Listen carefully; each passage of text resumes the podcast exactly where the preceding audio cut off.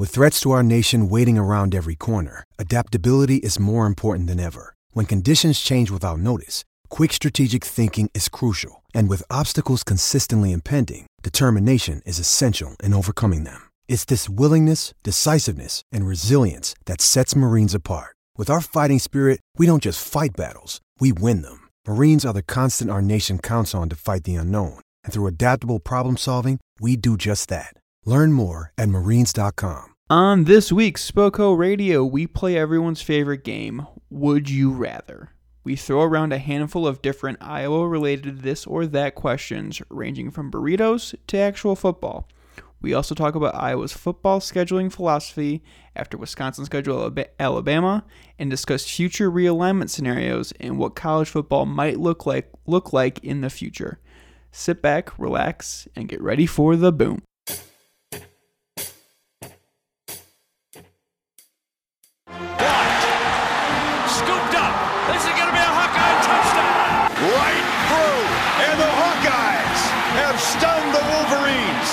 Michigan unbeaten no more. Piling on now is Iowa as they crack the 50 mark against the mighty Buckeyes. But when his number was called, seven got six.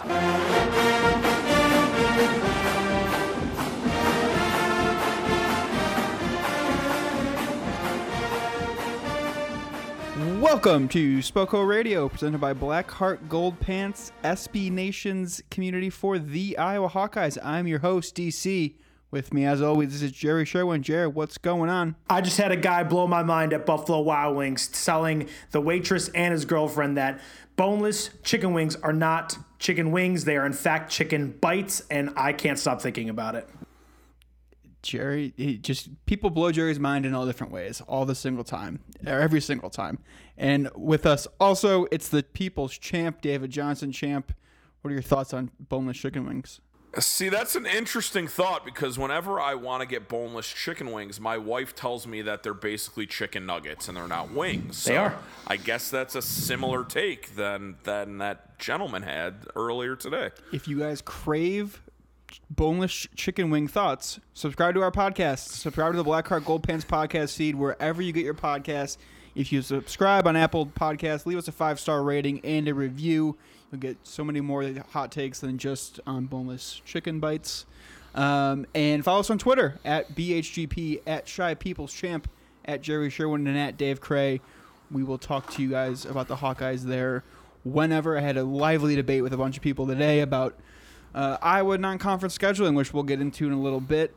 Uh, actually, why don't we get into it right now? The news of the week this week was Wisconsin and Alabama have announced a home and home series in 2024 and 2025. So my question to both of you, Jared, will start with you. If Gary Barta lost the phone numbers to all of the MAC athletic directors, who should he call to schedule future non-conference games against? He's probably going to call like Utah, I feel like. That's He's just going to go to the Pac-12. He's going to go Pac 12. So part of me wants to just think that he actually goes SEC and gets the job done and, and does a similar thing. But like I'm just trying to process of elimination. It's not going to be Notre Dame because he's not going to do anything fun like that. If anything, we're going to get like an Illinois game at Soldier Field, and that's going to be a big dud.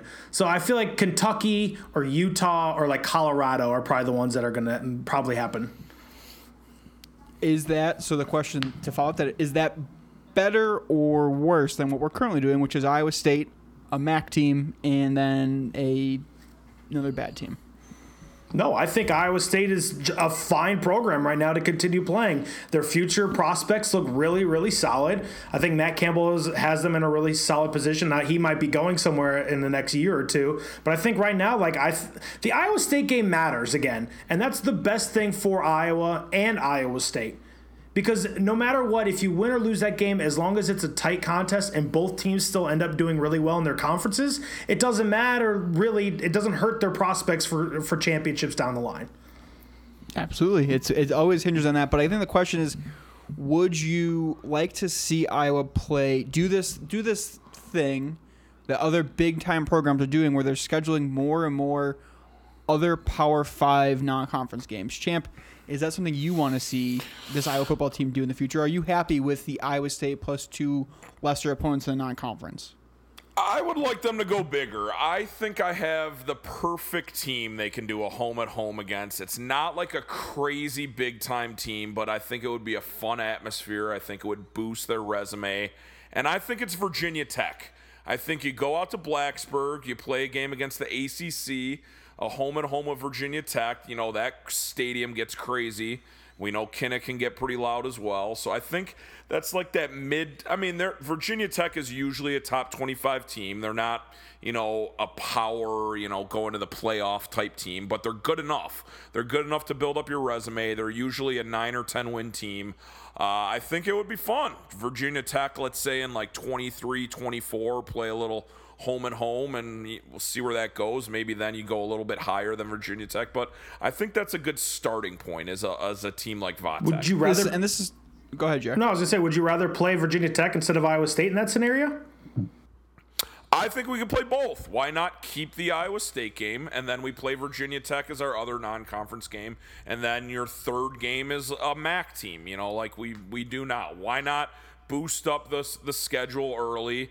You know, either it's pretty much sink or swim. You go to Virginia Tech, you get your ass whooped, and what? you know you rebuild, or you go to Virginia Tech and you get a win, and then you're starting the season off right. And the same thing with them coming to Kinnick, either the first year or the second year. That's you know a resume builder for you, or it's you know shit, we're gonna have a bad season this but year. But you're not gonna have a bad season though. That, and no, that's my whole point yeah. with like is arguing for this is the end goal for the, for Iowa always is win the Big Ten you can have both Iowa State and another premier non-conference Power Five matchup.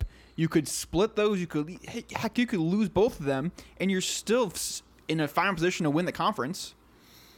I mean, that happened last year with Northwestern. I think they went 0 3 in their non conference, yep. and they represented the West in the Big Ten championship. So, yeah, you're right, DC. And, and to kind of go back to what Coach Fitzgerald was saying at Big Ten Media Days, was like he kept thinking phones are the reason people aren't going to games it's a lack of good competition that their schools are playing. You give me, bring me a good premier game in Kinnick Stadium, I will make every possible chance I can to make to be there in Kinnick Stadium for that game because it's a team a Iowa has traditionally not played, but also a great storyline and and being in Kinnick's great. Being in Kinnick for a night game versus a premier opponent is there's nothing else like it to me in college football. It is an and, unbelievable atmosphere not only playing that home game, let's say against Virginia Tech, but imagine how many Iowa fans will then travel to Virginia.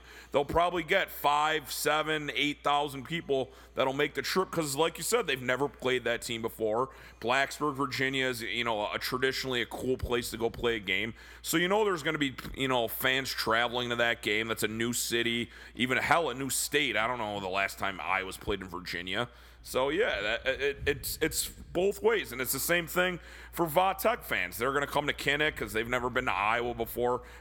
People in Virginia probably don't even know where Iowa is. So I mean, it's going to be a great little trip for both. I, I agree, champ. And going back to DC's point, every single home schedule for the majority of the like the blue blood power five programs two of those games are going to be cupcakes at least. And that's just for the big ten. The sec probably has three cupcakes on their home schedule because you pay those teams to come and get their ass kicked as warm-ups. So two games out of every single home season you're going to watch that crap now, if you replace one of those with a home and home with Virginia Tech, yeah, like you said, champ, people are going to go there to go see Enter Sandman just, just just to see that aspect of the entrance. Like that's one of the best entrances mm-hmm. in all of college football. And then you have them come in for Back in Black. Like that just makes a lot of sense for both fan bases to go and check out two different college cities that both do the the, the actual Saturdays up pretty big. But um, yeah, I, I think it's a it's a solid point.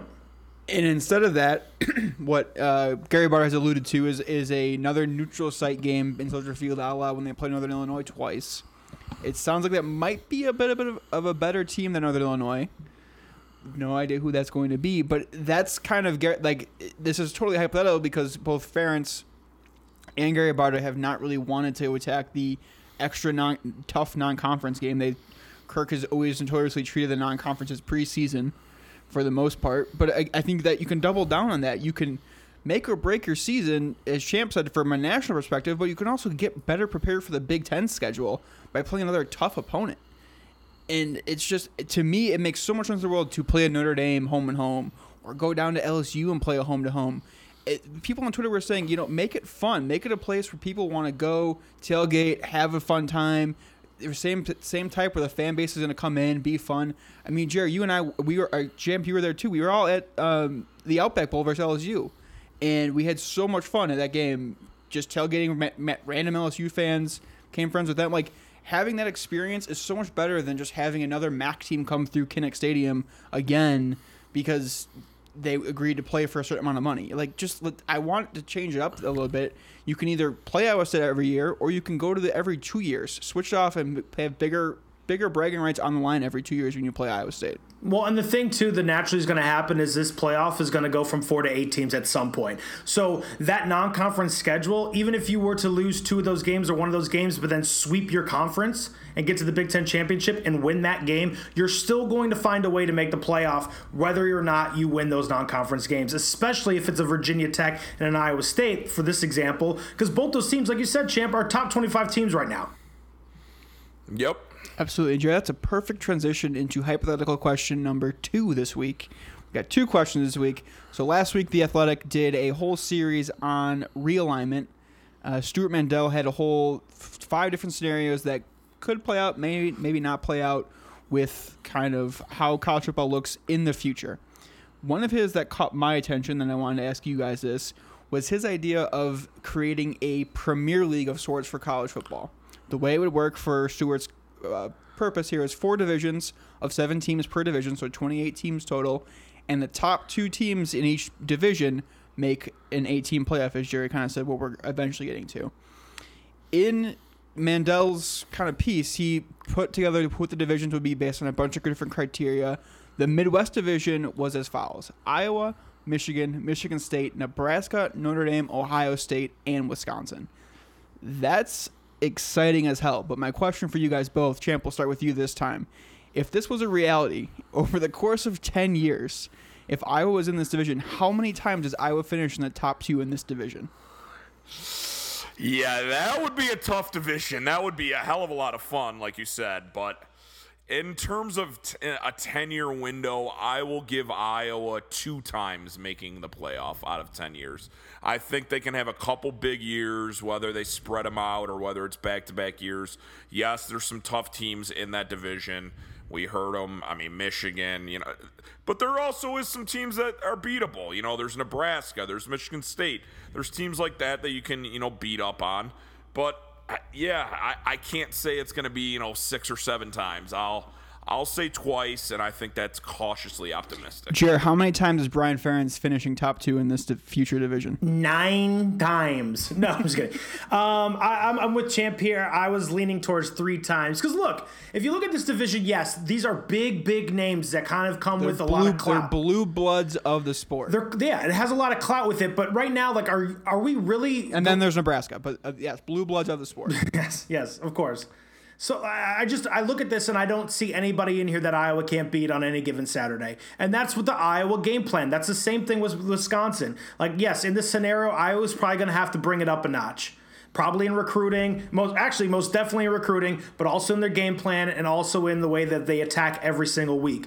But like Iowa just beat the shit out of Ohio State not too long ago. Like Iowa can hang with every single one of these teams. So I think with only 28 teams, that all of a sudden makes that talent pool, I think, much, much um, easier and more accessible for a team like Iowa. So that means, like, if you're not getting offers from some of the top 10 teams, there's 18 other teams that you want to go play for in this scenario. I don't know if there's another league, but, like, I'm just assuming that there's not. That or there's just a lower league, like a, a bunch of MAC teams and some Pac 12 teams and stuff like that that you, you don't really want to play for. So the top and Illinois Right. and so Rutgers, the top talent's going to want to go play in this Premier League, and Iowa's one of those teams. So they should be getting these athletes and then putting them through their NFL type combine. So I, I totally agree. I, I'm kind of with you guys two or three times.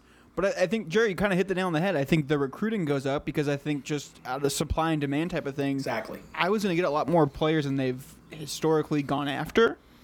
And I think you could maybe see that four or five times because of the way Iowa does develop talent. yep. And I, I think I, I think we come off a lot of times, at least since we started the show, as very very optimistic about Iowa. But I think one thing we do believe in is is Iowa's ability to develop talent. You find kids who are willing to put the work in, who have the right mindset. They're going and get the opportunity. They're going to turn into more often than not high level players who have a chance of being solid NFL contributors. And that's something I was finally starting to kind of publicize a lot more and get more attention. So I, I think this would be a crazy. Like, I don't think this is ever, ever going to happen. There's so many logistics, and Stewart Mandel even mentions it. Like, this is super pipe dream, won't happen type of thing. But I do think it's some really exciting as someone who loves realignment. It's something that I would love to see something radical like this happen because it's something that needs to. It's something that should change. It goes back to the scheduling question. Scheduling part is you get a ton more of entertaining football games year round, which is awesome. Jared, what do you got? So my, I think the real question is here: in a hundred year span from the moment that thing happens, twenty eight total teams. If I set the over under at 0.5 times that Iowa wins the whole thing, would you take the over or the under? In a hundred years. In a hundred years. Go ahead. I'll take the over. Oh, if you said three and a half, I would take the over. Wow! In a hundred years. Somebody's Come on. feeling optimistic this week.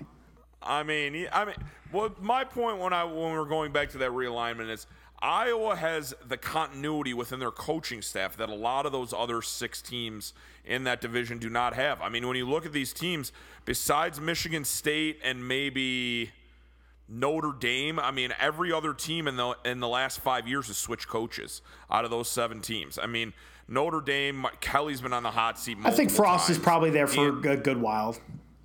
Yeah, but he also just came Yeah. in. He's been in. I mean, Nebraska's changed coaches, you know, four or five times in the last ten years. I mean, Michigan's changed coaches. He's already on the outs. there for a while. Yeah, I mean, if he doesn't win soon, he's probably going to be gone. I mean, when you look and Wisconsin's changed. I mean, everybody thinks Wisconsin has these same coaching staffs. They've switched staffs too, a couple times in the last eight or nine years. So, I mean, the continuity with Kirk and the staff, I think, helps Iowa a lot in this hypothetical realignment division. Do you guys have any other realignment, like general? Uh, this wasn't something we prepared for, so if you guys don't, totally fine. But do you have any other thoughts on realignment on how it could be? Because like, I don't think this this scenario kind of comes to fruition. But do you have anything that predictions that you think might happen in, in five, ten years from now? What college football might look like? I do, champ. Do you have any? Yeah, go ahead. I, I go truly first. do believe that the Power Five programs, or maybe it's just the Power Four, so Big Ten, ACC, SEC, and the Big 12 eventually decide that they are just going to break off and do their own thing, and it's going to be like an NFL type league of their own. You think the Big Twelve more than the Pac twelve? Yes, Pac 12 is a mess. I think you want Texas and Oklahoma in that. You don't really care because think about just the central location logistically. You don't want to go all the way out west with all these teams that are basically from Texas all the way to the East Coast, plus the time differences. I think that's where the majority of those teams would come from. You're not wrong. My only counter to that is you lose out on the L- LA market and all the Southern California kids who are really good at football. Mm-hmm. Yeah, I, I don't think you can have a situation like that and not include Southern Cal within the, those teams, and even UCLA. I know you UCLA's could been down. you could flip the Big 12 Pac 12 rumor from years ago and have the Big 12 take on USC and UCLA. Since Reggie Bush left USC, how many USC games have you boys watched? I mean, as as a Uh, fa- as a son of a Notre Dame grad, many. So Yeah, one a year. on TV a lot. I mean, I'll it's nice to get that late Pac-12 game on. You know, it's 9:30 on a Saturday. You've just watched football all day. You're just settling into the couch at that point, and you get a nice little Pac-12 game. You know, there's some shootouts in the There's a Pac-12. a lot of shootouts. I know they're not. The football isn't as great as some No. of these other conferences, but the games are still fun. That league doesn't matter anymore, though. When's the last time the Pac 12's mattered? Chip Kelly's Oregon I mean, team. The, Oregon's team made a national championship. What was that? Four years ago. that was the last time they mattered. So, so that's not like a huge. But this whole thing's you know, changed. Time period. Yeah. I mean, it comes down to the fact that you can handpick teams out of a lot of these conferences, Big Ten included. Yeah. I You just can- think the it- commissioner of the Pac 12's completely ruined that entire league. They don't have very good broadcasting. You never get to watch those games unless it is Pac 12 at night. And plus, nobody wants to go and fly out there and play a game right now. The teams No, that I mean, matter the- in the SEC and the Big Ten and the ACC are not going out west. You're not wrong. I just I just don't think you in a model where they break off, they're doing so also with a television product in mind, and you want that. el- It's the same reason the Big Ten added Rutgers You want a, Yep. you want big media markets. Uh, any other college football general realignment thoughts, scheduling thoughts, anything else you want to kick around before we get into our would you rather or this or that segment this week? So, as you guys know, I'm not a huge soccer guy. I get into it during the World Cup and things like that, but I do understand there are rules in this thing called a Premier League where if you're not good for you know a year or two, you get like dropped to another league. Is Yes, that there's pretty tables. much what happens, right? So I could see college football doing something like that, where you know, let's say, let's take the Big Ten for example. You have you know 14 teams in the Big Ten. You you know after a year or two, if you're in the bottom two for a couple straight years, you get dropped down to like a lower level. The MAC. and then you got to yeah, say you could drop down to the MAC or and maybe the Pac-12. Who knows if the Pac-12's not around? You get dropped to even if it's just a, a whole league of lower level talent you call it like the 2A or whatever. You get dropped to that, you know, their games are on Fridays instead of Saturdays, so people still people still watch football no matter what time of day. If it's on TV, people will watch it, let's be honest. So you get dropped to that and then you got to build yourself back up into the big boys. I could see something of that nature, maybe not exactly how they do it in soccer, but something like that. No freaking chance. There's way too much money involved for these guys to take a back seat and be at a lower table and hope that they get back Yeah, in the big leagues. But if they if they're down to the lower table, like I said, they're on on let's say Friday. Even this, let's say they're on on Wednesdays, like a random day of the week. They're playing college football against other teams that have been relegated down there, and then you get a whole nother day of the week for football. I think that would be good for. Do you know? Go ahead, Jared. Have you watched an 11 o'clock slate on a Saturday? That's what that is. I mean, basically, yes. There's an occasional good game on an 11 the, the other component to that is if you get relegated, the only way you're getting back to eh, being able to compete at it due to due to having to recruit players at a cycle. If you get relegated, that's going to kill your recruiting class unless you cheat. and so even if you do elevate yourself the next year back up, your talent level took a hit the year before, so you're going to go, end up back. You're never going to be able to c- consider seriously can compete in that top conference. Agreed. Yeah, I mean that that's a good point, but then you got to start dropping bags. You got to start thinking.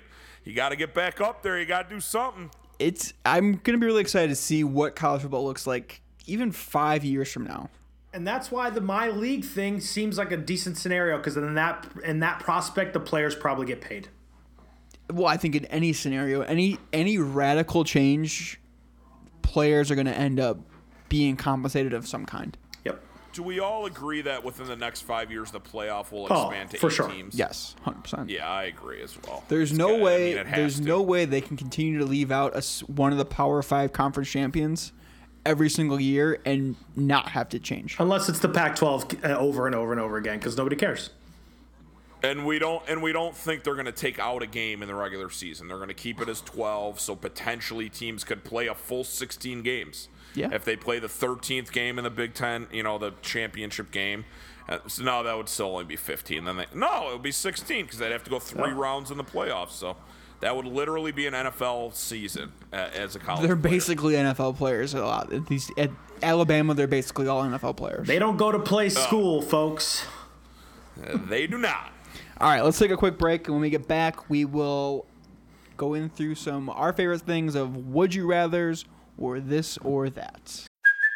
Hey, it's Kaley Cuoco for Priceline. Ready to go to your happy place for a happy price? Well, why didn't you say so? Just download the Priceline app right now and save up to 60% on hotels. So, whether it's Cousin Kevin's Kazoo concert in Kansas City, go Kevin, or Becky's Bachelorette Bash in Bermuda, you never have to miss a trip ever again. So, download the Priceline app today. Your savings are waiting. Go to your happy place for a happy price. Go to your happy price, Priceline. Would you like to play a little? Would you rather? And we are back. We are going to do our favorite thing to do, as you guys probably know on this show. We like to play Would You Rather or This or That, throwing back some hypothetical questions related to the Iowa Hawkeyes. It's la- it's late in the off season. We're running out of things to kind of pull from. So before we start getting into preview mode, let's have a little bit of fun for one for one more week before we uh, get into some actual football. Basically, the way it's going to work, guys, I'm going to ask you a would you rather or this or that question, and you guys have to give me your answer and kind of explain why you would go that way. You guys ready? Let's do it. Yes, sir. Jerry, you came up with this question, so I want your answer first. Would you rather have Jim Harbaugh, PJ Fleck, or Matt Campbell be the future head coach of the Hawkeyes whenever Kirk decides to retire? What a difference a year would make because one year ago to this day, I would have picked Jim Harbaugh w- without a single doubt in my mind. But at this point, my fellow Hawkeyes, I'm I'm sorry to say it, but if you don't pick it either, I kind of disagree with you. You take Matt Campbell and the way he's rebuilt Iowa State. It is impressive what he's done. The offenses look fantastic. The defense is of a higher caliber. They actually play it, and they're in the Big 12. It's crazy to see what Matt Campbell's been able to do. He, like we mentioned earlier, just we hinted at it, but he's made Iowa State relevant, which then in turn helps Iowa, and Iowa helps them because it's now a competitive game that people care about. It's not El Assico anymore. This shit matters, and Matt Campbell has made he's made Iowa State matter in the state because even then, like this little brother shit and stuff like that, like he's the one putting up billboards. He's the one that's making sure that Iowa is the most important thing on their schedule early. You have to get through them, and I just think what he's done is has been spectacular, and I think he would be able to work at Iowa. Champ, who out of those three would you choose to be the next head coach of the Iowa Hawkeyes? I mean, it's not even close to me. It's Matt Campbell. Jer hit all the points right on the head. The one caveat I would make is if Matt Campbell is hired as Iowa's new head coach in this scenario. Brian Ferentz has have to be his offensive coordinator. I'm just kidding. No, that we both, everybody knows my thoughts on Brian Ferentz thus far. Uh, would be Jerry, you would have to teach him how to bend Yes. a cap correctly because it infuriates me looking at how he bends a hat. It's horrid. So he would have to learn how to bend his hat or just stop wearing hats. One of The the, shark two. fin. But if he did, if he did that, it would be Matt Campbell without question. You talked about a lot of the things. Let's not forget Matt Campbell has also gotten some guys to the NFL. When is the last time Iowa State has had consistent guys getting drafted in the league like he has been the last few years under Matt Campbell? He's getting guys to the pros, and that's impressive at Iowa State. Absolutely, it's a it's a three way sweep for Matt Campbell out of these options. But I will say, a year ago to Jared's point, Jim Harbaugh was the answer, and I think a year from now, Jim Harbaugh could be the answer again.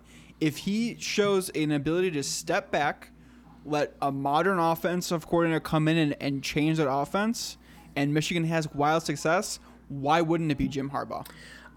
I mean, Vegas agrees with you. They have the over under at 10 and a half Very wins. true. So they obviously think Michigan's in store for a big year. I'll tell you who would disagree with you, and I think it's everybody that's surrounding Michigan football right now. I think it's everybody that's surrounding Stanford football. I think it's everybody that's surrounded by the San Francisco 49ers. I think Jim Harbaugh comes in and he wears thin, and people get tired of his antics and the way he carries himself. Like, he's not doing any press or anything around the actual campus of Michigan right now, which is wild. You're a Michigan man and you don't even want to do little scenarios and go meet with people anymore? It's crazy to me. That's a wild thing for Jerry to say because for those of you who may not know, Jerry Champ and I back in the day had a Chicago centric podcast where the two of them wanted and pleaded for Jim Harbaugh, Harbaugh to be the next head coach of the Chicago Bears.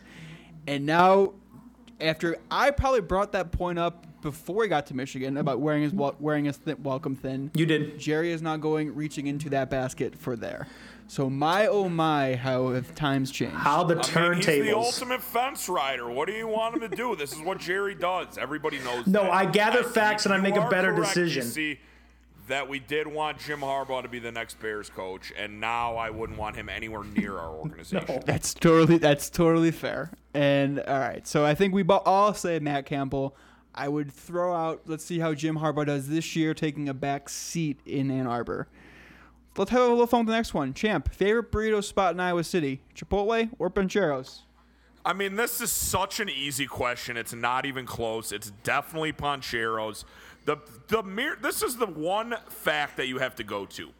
At Chipotle and Pancheros, they make the burrito. The quality of the burrito is similar. You want to say let's let's just argue for the sake of the argument. No, we're not going to argue that. I don't agree that it is. I think Pancheros is better anyway. But then the fact when you get to the end of that burrito making process, they take a nice little stick and they stir it all up so you don't have one bite of pure sour cream and lettuce, and then your next bite is just meat and cheese. They at Pancheros do a wonderful job of mixing all the ingredients together so every bite is evenly distributed with meat, cheese, salsa, sour cream, lettuce. Everything is in that bite, and it just tastes so good. The quality of the want burrito, pump it up. the You got to softness of the tortilla You at want Pancheros it is up. just so much better than Chipotle. It's not even close. Go ahead, Jer. You're shaking your head now. no. Uh, you know what, DC? I'm gonna pass it to you because I have the alt. Just, just you first. I, I insist. I'm I'm not as hotly opinionated opinionated about this as many people are who attend the University of Iowa. I am a Chipotle guy through and through. That is my answer. And now to Jerry. Okay, so in New Jersey, where I currently work and will soon be residing, there is a Pancheros right down the street from a Chipotle. Okay, so the other mm-hmm. day, my coworkers and I went to Pancheros. Delicious, always is, always delivers, especially with a little queso on the side with some chips. Then the next week we went to Chipotle. I got my typical bowl and I asked for the three soft shell tortillas on the side so I can mix it up myself and then displace it on a tortilla as such. And I realized the supplies from Chipotle is better than Pancheros supplies.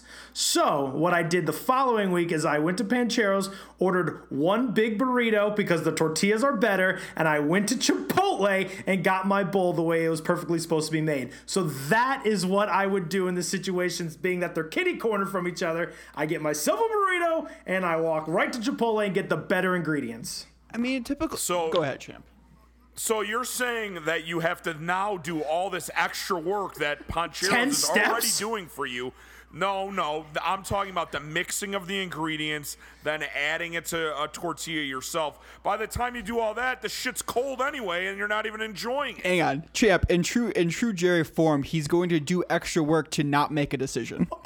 Or Yeah, I'm burning more calories to earn my better meal because it's going to taste better Oh, than yeah, yours. you're burning more calories sitting in your car driving from place to place. We all know you're not walking, so I mean it's a vehicle. this is an. Iowa City scenario. They're across the street. It's 10 steps.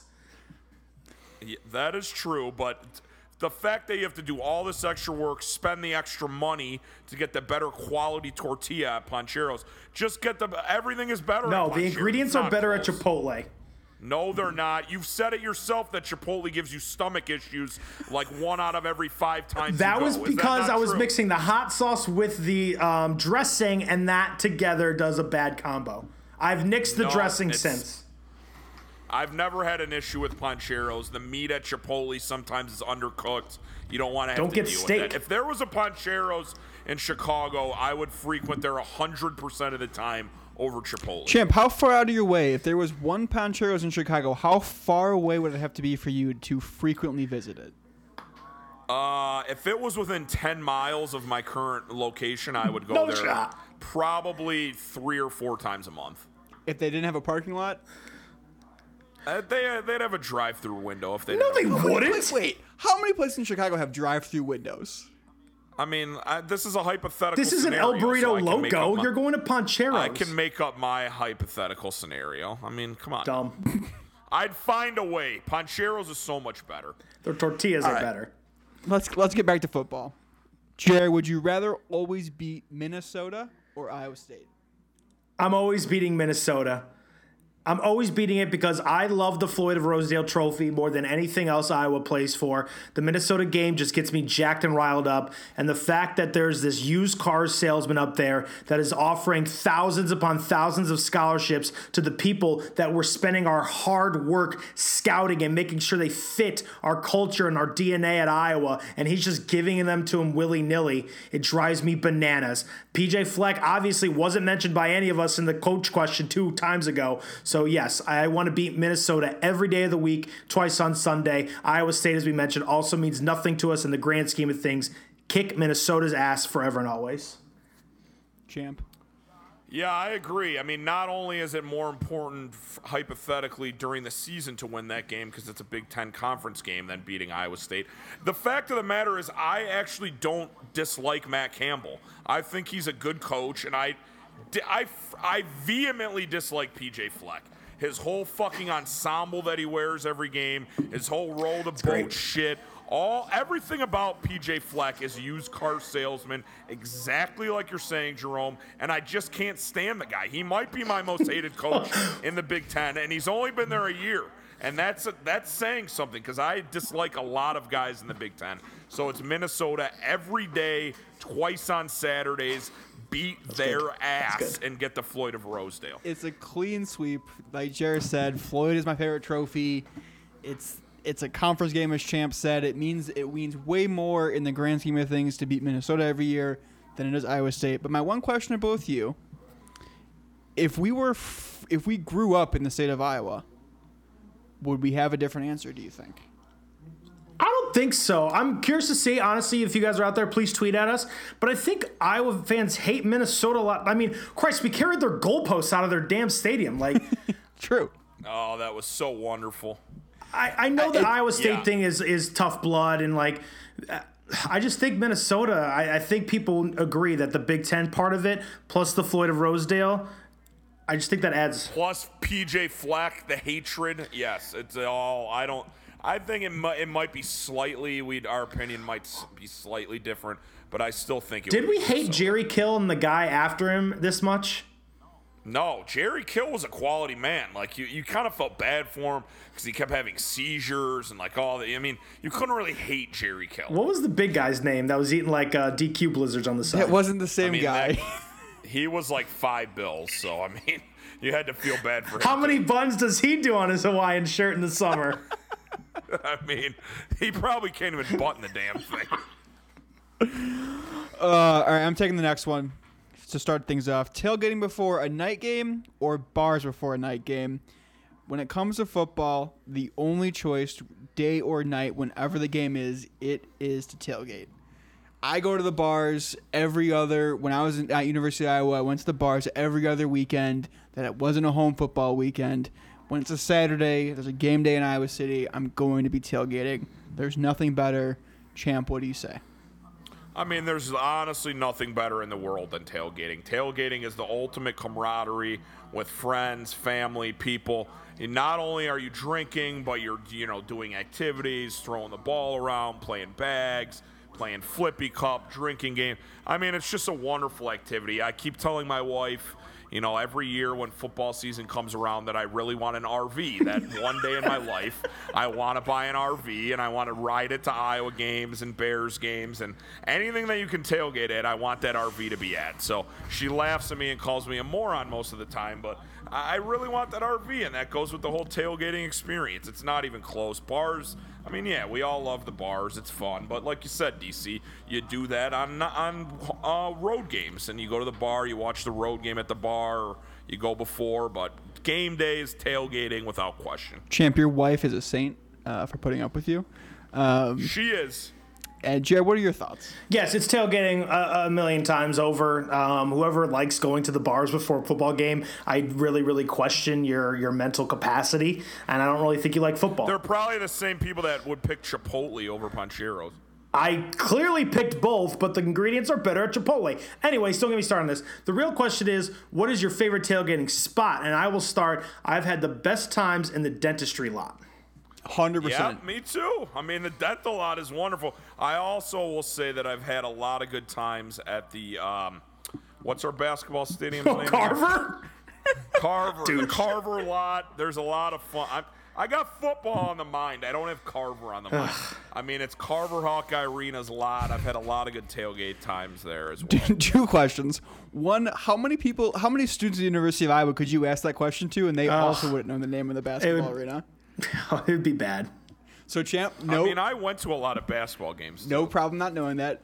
Number two, Champ, design your perfect RV for me. How many TVs? What's your TV setup going to be like? Give me your RV picture here.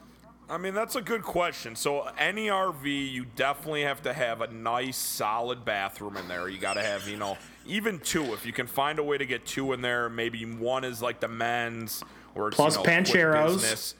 Yeah, one is like the ladies where it's a little nicer. You're not, you know, making it making it nasty. So if you can get two bathrooms in there somehow, that's a key. I mean, the TV setup, you got to have one. I love the RVs where you can go in the RV. They got a couple little TVs within it. But then when you're outside of the RV, you got the big flatty that comes out from the RV. It's like mounted. It comes out from the RV. You got the dish or whatever cable network you have, you know, sitting next to it. And you can all just sit out there. You put a little table outside the RV. You're drinking, you're eating, you're watching the games before your game. I mean, and then it's got to be about an 18 to 20 footer. You got to have some distance on that thing. what she you got to said. have a back bedroom for sleeping because it, you got to. You know, everybody knows for the RVs, you got to get there early for tailgating. So you pull into the lot, you go back in the back, you take a little nap before everybody else is meeting you. You get ready for the game, especially if it's a night game. You got to get there, you know, 6, 7 a.m. People aren't Can't drink all day if you don't start in the long, so- morning. yeah, exactly. So you get a little nap in until say 9, 10 o'clock, and then boom, you're ready to go. I mean, you got a couple TVs inside. If you need to get out of the heat or the cold, you go inside, you watch a little TV in there, and you're ready to go, baby. You got to have a nice. And another key inside is you have to have a nice refrigerating system, whether it's to keep keep a keg cold, you got to keep it in there, or if it's just a nice refrigerator itself to keep the cans of beer and alcohol and all that stuff cold.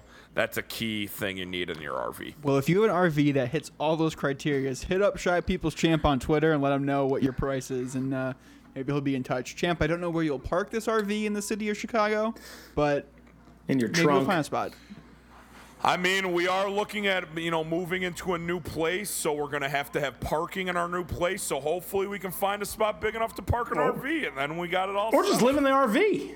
There you go. I mean, yeah, you can just live in the RV. We can. It's like a tiny home. My wife always talks about those, so it can be like that. There you go. You both win. You both get something out of it. She gets a tiny house. You get an RV to tailgate in. Boom. All right. Next up, what are you tailgating with? Keystone Light or Busch Light? Jer. Um, I th- this is tough. I drink. Man, I made up this question. I still haven't come up with an answer. I think I'm going with Keystone only because I'm a big Keith Stone guy. And I also Oh, enjoyed when I used to go to parties back in the day. Now this is dating us a little bit because I doubt they do this anymore. But you remember in the Keystone 30 rack, they had the middle piece that had a saying on it. And how many houses or apartments did we go into that was a bunch of dudes and you just plaster them on the wall and it was just a lineup of all the sayings that they had for Keystone. I did enjoy those back in the day. It makes me feel a little more nostalgic. My answer is Busch Light only for the camo version of the cans because Mm-hmm. I like you can always play the joke of hey where'd my beer go while you're holding a camo can. Can't see your beer. I- my answer is both. I'll give me both of them. I'll drink them both. I, I'll drink any beer you put in front of me. You go out on a tailgate, you got a Keystone Light, sure, I'll drink it. You got a 30 pack of Busch Light, I'll drink that too.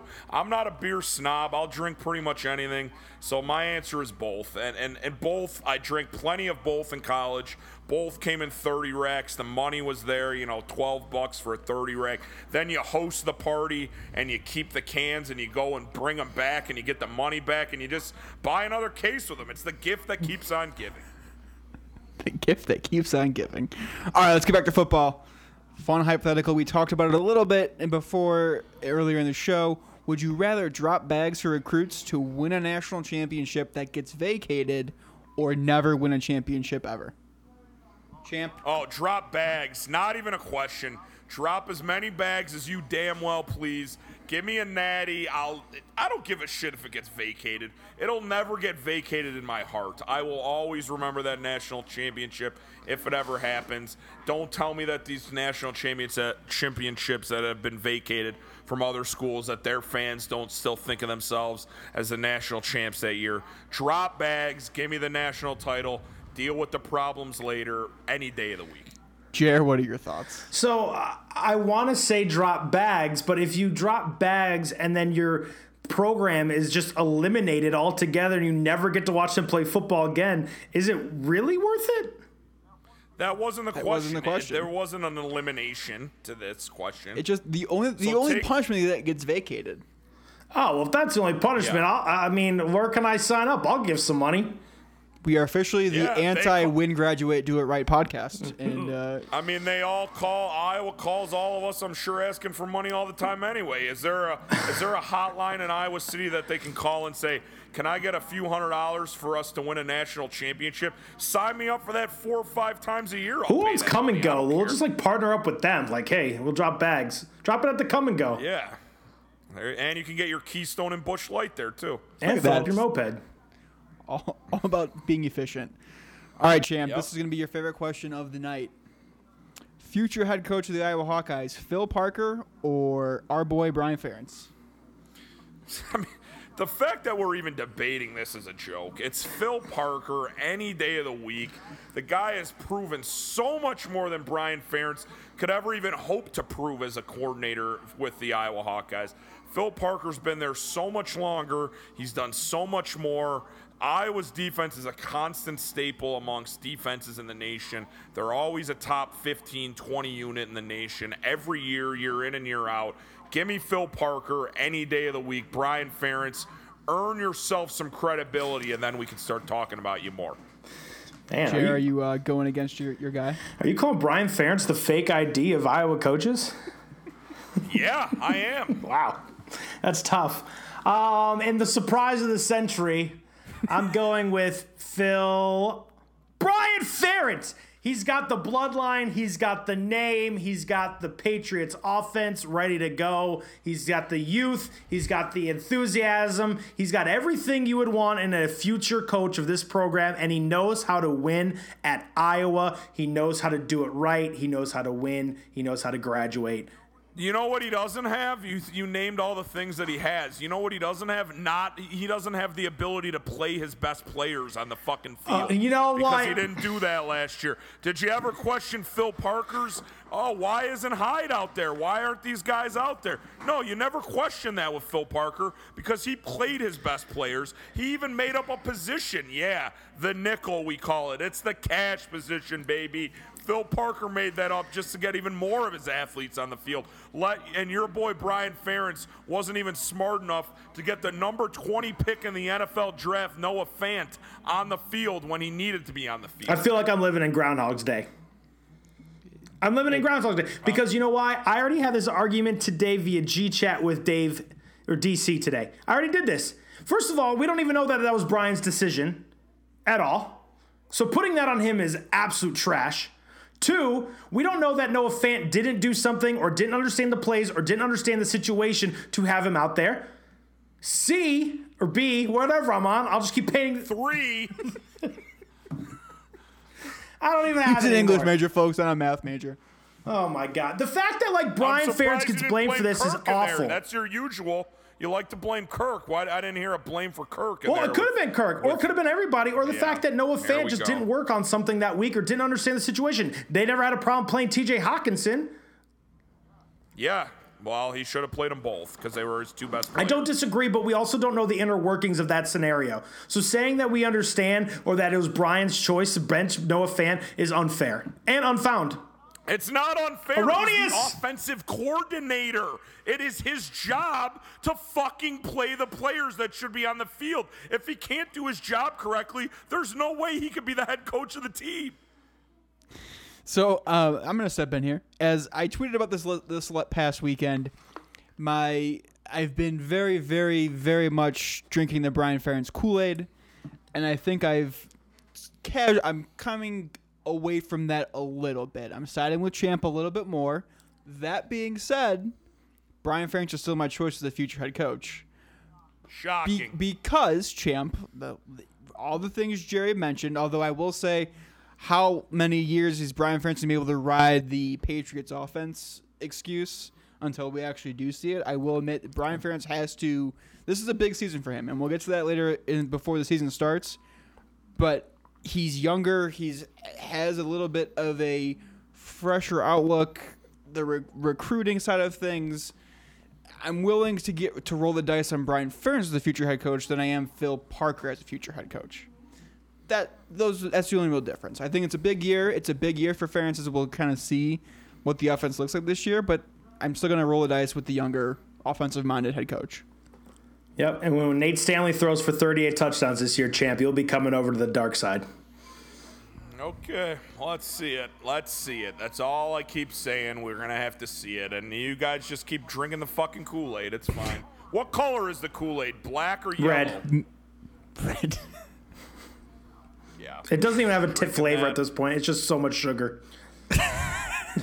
Flavor's gone. It's like about those old school drinks with this uh, the foil top, and the, the you know what I'm talking about? Oh, those are great. Where you can just pop it with your finger and just drink. Oh, those are wonderful. I Those drink are a lot of horrid those. for you too.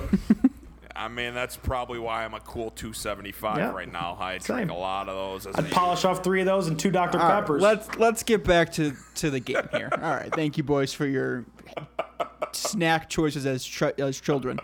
All right, Ricky Stanzi doesn't get hurt versus Northwestern in 2009, or Iowa stops LJ Scott at the goal line in 2015. Jerry, what are you picking? I'm picking Ricky Stanzi not getting hurt. I be, and here's why. I think Iowa with a, with a healthy Ricky Stanzi wins that Northwestern game, and I think they have a chance against Ohio State.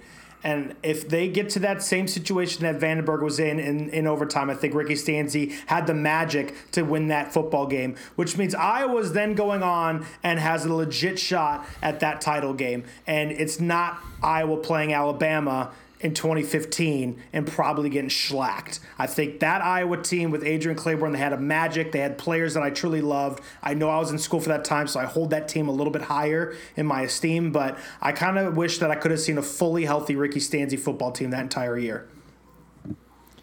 Uh, I'm with you.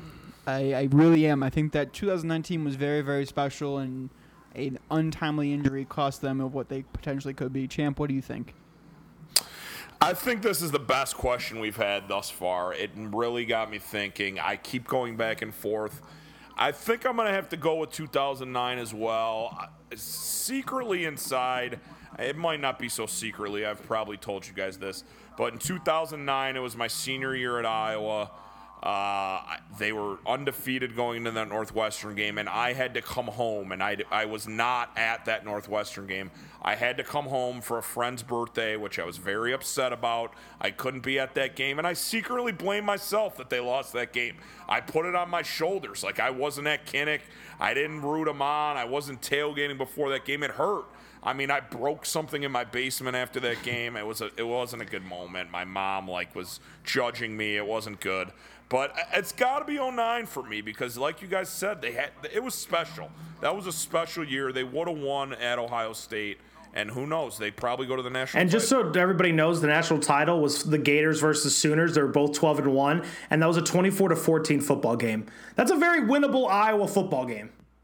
Very true. was that Tebow? It was a Tebow Tebow the quarterback. Yeah, he was the MVP of the game. Yeah, I mean they don't have to play Bama, so that's a, a definitely a winnable game.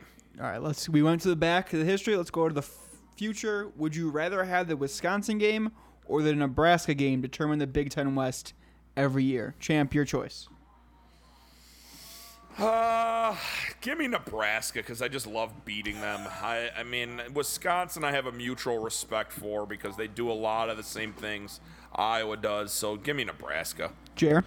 I want to beat Wisconsin because I think Wisconsin, until Nebraska proves themselves being worthy enough, I think they are the creme de la creme of the Big Ten West. And until Iowa gets to that same consistency and that same level as Wisconsin, I want to unseat them. They are the king, and I'm taking a shot at the king. You want to beat the best, and in the most recent history, the best has been Wisconsin. Give me the program that you most want to be. It's like Champ said, I respect Wisconsin the most. Let me beat them, and let me that let that game every year determine who wins the Big Ten West. I'm I'm all for for beating the Badgers. All right. Would you rather, kind of coming off that, would you rather win the West three straight years or go to the playoff just once, Jer? I'm winning the West three straight years because I'm going to the playoff anyways because Iowa is going to win all those games. So straight on to the playoff, baby. Especially with champ. Brian Ferentz as the OC. He'd probably be the head coach, and it might might only just give him the job now. Fuck it. I mean, just give it to him. Um, give me the playoff one year because even though you win the West, that doesn't guarantee you anything. You still have to go to the Big Ten championship and win, and that still doesn't even guarantee you to go to the playoff because, like we've seen in years past, there's been teams that have won the Big Ten. See Ohio State last year that didn't make the playoff. So give me the playoff one year. I, that would be so much fun just getting there, even if it's just one year. I'm with you on with you, champ, on that one. I don't know how I would react. I just couldn't imagine being in a playoff for one year and what that would feel like, and what, what would go through my head as we as we are definitely trying to figure out how the heck we get into that game, and Oh, it would be just un unworldly.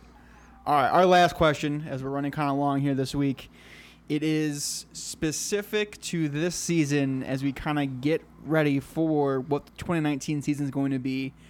Champ, we already know Jerry's answer, so I'm going to start with Champ. Would you rather have Nate Stanley throw 30 touchdowns or AJ Epenesa record 25 sacks this season? 25 sacks is The so single many. season record is 20.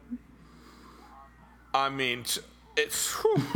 I personally, I, we all know what I think about Nate Stanley right now and Brian Ferentz. So I'm going to shock you guys. I'm going to say Nate Stanley because if I if Nate Stanley throws for 35 touchdowns, that means Iowa's offense is very, very proficient and is putting up probably 35, 40 points every game consistently. And that means with the defense they have with AJ Epenesa and, and company, that they're probably going to win 11, you know, probably 11, maybe even 12 games this year. And if they do that, it could be a very special season. Jared, did I misspeak for you, or do we know which way you're going on this one? I think you misspoke for me, DC. Ooh, what do you got? I think Nate Stanley can go for his same 26 that he's had the last two years and be just fine. But if Epenesa has 25 sacks, that is such a game changer on the defensive end of the football. And we already discussed what Iowa's defense is. They're already a game changer. So Nate Stanley could just go out there and do what he's already proven he can do and throw 26 touchdowns. That's just average for him. But Epenesa doing 25 sacks, that means that he's still getting through each game plan every single week, and they cannot stop him at all. That is a, de facto game changer that means way more for this team, I think, than Stanley throwing four more touchdowns into this season. I agree with you, Jared. Give me the sacks. Give me the defense. We are Chicago born and raised. We know what a good defense can do for a team psyche. Give me the sacks. Let, Was it only 30 touchdowns or did you say 35? 30. Oh, I thought you said 35. That's So, different, I- champ. I'll give you 35. I thought if it was 35, then it would be 30. Yeah, it's not a lot more than the 26 he's average. It's 25 sacks. It's so many. That's a lot of sacks. I mean, that's literally Two a game. That's like dominating every game, pretty much. Yeah. And it. All right, let's say what is the minimum number of sacks where you're still taking the sack total versus the touchdown total?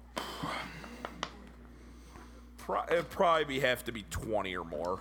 Anything under 20, like 19 sacks is great. Don't get me wrong, but to be like a, a, an insane, insane year, it would have to be over 20. Yeah, I agree. I think he needs to be like the single season record. So 21. Okay, I'm with you guys both. All right, that's gonna do it for us this week at Spoko Radio. Uh, anything else, guys, before we say goodbye this week? Um, we are going to give you all a chance to answer these questions as well. So be on the lookout on the uh, Blackheart Gold Pants Twitter feed, as well as the three of ours. We're going to be putting out polls out there for all of you to vote on um, and get a little into this uh, would you rather this or that situation. So make sure you're following at BHGP, at Shy People's Champ, at Jerry Sherwin, and I am at Dave Cray. We'll talk to you guys again next week. Go Hawks! Trick or treat, Iowa City. If you don't love it, leave it. USA, number one.